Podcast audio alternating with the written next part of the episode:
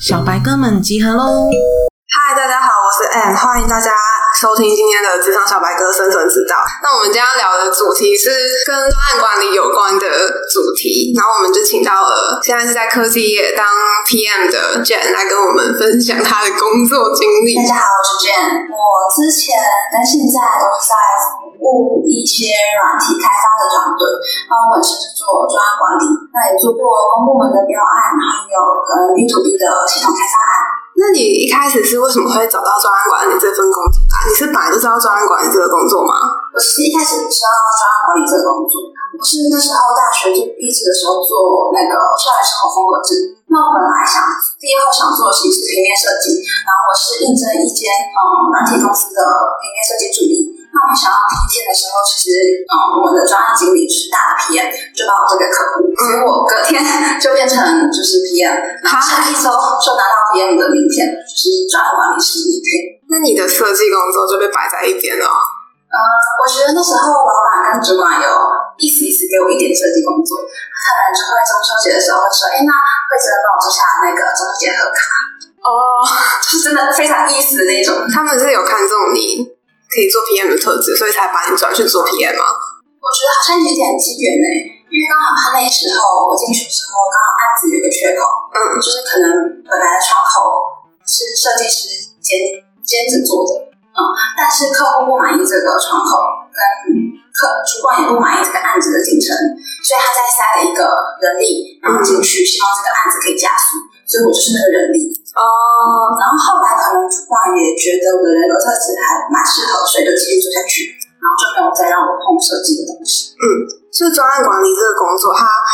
主要就是在控管整个业务的流程，是吗？可以说业务的流程，也可以说是专案的整个流程。嗯嗯因为这个的话，我可能会把它比较偏向是对我们系统的专案管理来说，业务比较像是前面拿到案子的那个那部分。嗯，所以我们的话，通常是拿到案子之后，我们开始开始进行这个专案，然后到完成这个专案，然后到客户的满意这样子。一条龙服务。看我们自己到哪里。如果我们只纯做嗯开发的话，然后有些是会拉你进去做前期的规划，嗯，看客户想你做到哪。 那你是怎么怎么去切入专案管理这份工作的？嗯，我觉得第一年当专案管理的时候，其实还蛮做中学的。那时候我们有一个大的专案经理，然后我就当他的小 PM。可是我觉得做中学真的会比较快，他可能一开始就把你直接丢给客嗯，户，嗯，然后你可能第一次呃第一次准备简报，然后第一次跟客户呃提案，跟第一次的那个结案评选，呃结案报告，他都要你直接上场，所以我觉得可能没有什么所谓切入不切入，就是看公司规模，然后跟公司的能力。嗯如果去的话，就会是直接上场。那你有遇到过什么？就是在做这份工作的时候，遇到最大的障碍是什么？刚开始的时候，其实一开始都没有哎、但后来可能快快要一年或是半年的时候，的确有出现一些，因为那时候就已经对专案管理这份工作有点认知了嘛，嗯，所以大家知道说专案管理可以触及的范围。所以那时候我觉得最大的障碍是，呃，虽然身为专案管理，可是你却没有实际上的决策权。就是我觉得那时候像是我觉得老板可能他没有说出他心里面的想法，比方说他可能不满意这个厂商的报价，但他却没有说，他可能知道，但他却没有说，所以拖拖拖拖拖拖到这你跟这个厂商可能交涉了两周，嗯，然后最后都已经要给客户了，然后老板才喊卡。哈，对，所以这就是我觉得没有决策权，然后老板们又不愿意说出他心里话，所以后来可能就会学到教训说，你可能事前就要去学着问出老板那些没有说出口的事情。哦，就是 PM 工作，它其实是要一直去反复确认事情，就你要接上层下，层上接下，我觉得可以这么说，你要给他一个，你要给他一个四个字的也可以。对，我觉得是 PM 可能蛮多的，除了是管理外在客户的期待，然后也除了是跟你内部的团队，比方说设计师、工程师，然后企划、合作对，很多对，合呃作之外，你还要向上管理。嗯嗯，因为可能老板对这个案子的投入只想投入一个月的时间，所以你不可能把一个月变成两个月，嗯这样子就是老板不觉得你的呃绩效好。嗯，对，所以除了管理外部的期待，然后内部的团队，然后你要向上管理老板对你的期待跟对专案的期待，因为他可能觉得这个专案是呃，比方说公司指标性的专案，嗯，他可能就会对投予更多期待。所以我觉得蛮多时候你要去看老板对于每个案子的呃喜好程度，然后去分配你的人力。嗯，这些都是你边做，然后就边自己摸索出来的。我觉得算是哎、可是如果说事前，如果我在以前就知道这些，我会觉得蛮好。哦所以，那如果说我在我想要当专案管理，你觉得我可以先学会什么东西吗？嗯你说技能吗？还是想法上？如果技能呢，比较工具性、工具使用面向。工具面向的话，我觉得像以我们系统开发来说的话，呃，流程图或者资讯图样是必要的。因嗯为像专业管理来说的话，我可能就要画 s i m a 就是网站架构图，嗯，然后 flowchart 就是呃你的功能的流程图，嗯然后你要用这些图表去跟客户确认彼此的想象是不是一样，就不会导致你可能开发完之后客户其实不满意，但也是坐办公，然后客户也付的不情愿。嗯嗯嗯，所以我觉得像这样子的呃资讯图表，然后跟跟这个产业的知识，我觉得可以先备。了解。就你觉得在做专案管理的这份工作的时候，最有趣跟你觉得最最不喜欢的地方是什么？最有趣的话，可能是可以遇到不同类型的人吧。就我觉得，因为市场开发其实是一个方式，那你可能会遇到美妆产业的，或是你可能会遇到政府部门，嗯，或是你可能会遇到电视台的人，觉得大家可能都有系统开发需求。这时哦，候你就可以因为你的工作去认识到不同产业的不同类型跟不同职位的人。那痛恨的话，我觉得是当专案你已经尽力，但是有些条件你无法改变，像刚刚讲的没有决策权，有嗯可能是老板不愿意下放，但是那个案子我就必须去呃去执行嘛。嗯。去执行去管理。所以那时候就是我无能为力的时候，然后再来就是假性饼干的时候啊，就是可能老板希望是 A，但是我希望是 B，、对，所以这时候我们就要去疏通他俩之间的想象到一致，你才不会做这个之后得罪某一方。嗯嗯，假设你那情况可能是在老板跟客户中间，有时候也发生在客户跟客户的主管中间。嗯而且他们公司内部的沟通不良。哦然后我有也有遇过，像是夹在主管跟厂商中间的，嗯，就是蛮多时候会变成夹心饼干。这样的话，你通常都是怎么做啊？还是就是像你刚刚讲的那样，就是你要先问清楚他们到底想要什么东西，然后在两方的期待中间取得一个中间值。我觉得第一个是先了解他们的想法，嗯就是他们的 A 是哪一种 A，他们的 B 是哪一种 B，然后再来就是跟你觉得应该要疏通的对象先下手，就是你会先选谁？就是你自己的主管还是对方客户？你会先选哪一个下手？我一定是先给先选收钱的，因为客户是给钱的嘛，那他要付钱的话，那他一定是可能就大，哦，对，嗯就是他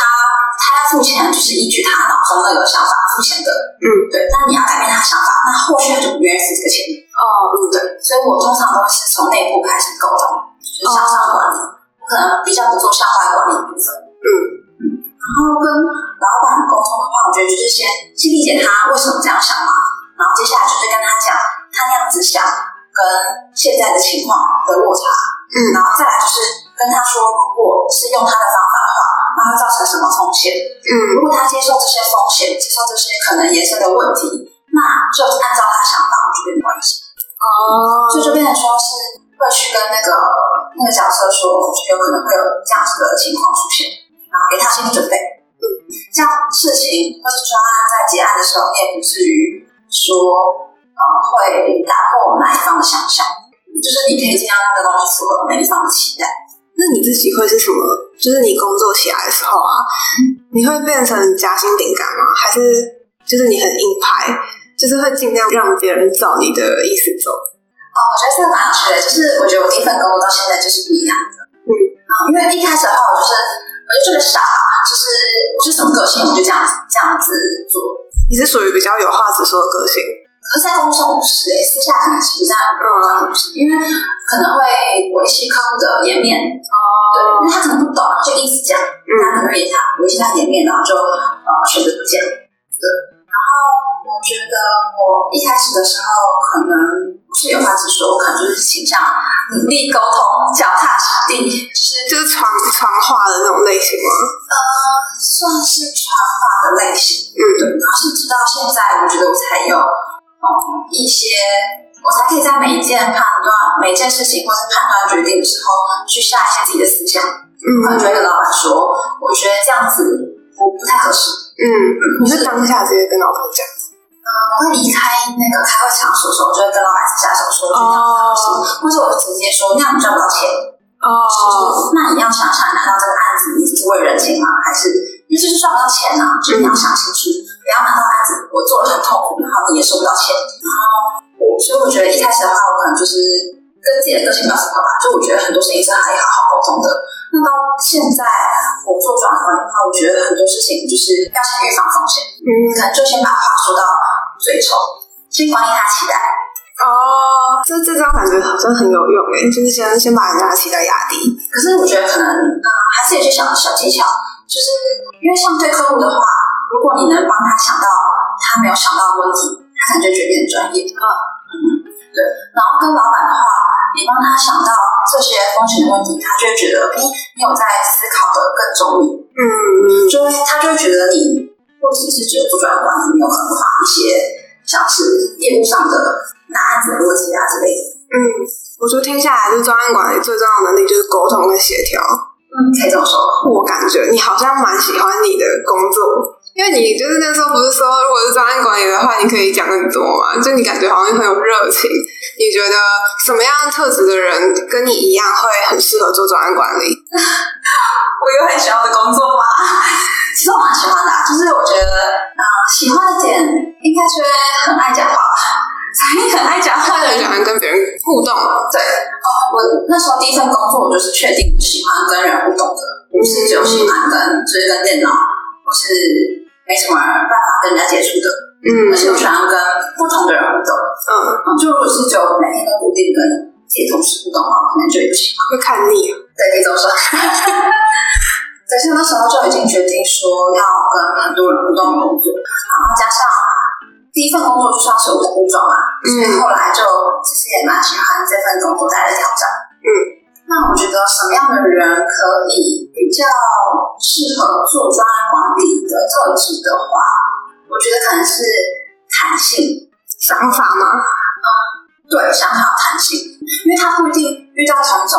客户，哦，这种案子。对，所以我觉得专业管理很多时候会是被现实，或是被其他外在因素，可能是人啊，嗯或是可能是其他厂商，嗯嗯然后或是延宕，或者是发生突发状况。所以这时候你想法不弹性的话，你可能就会很痛苦。整个要很有灵活度。对，怎样让灵活度？ 嗯，在处理事情方面，或是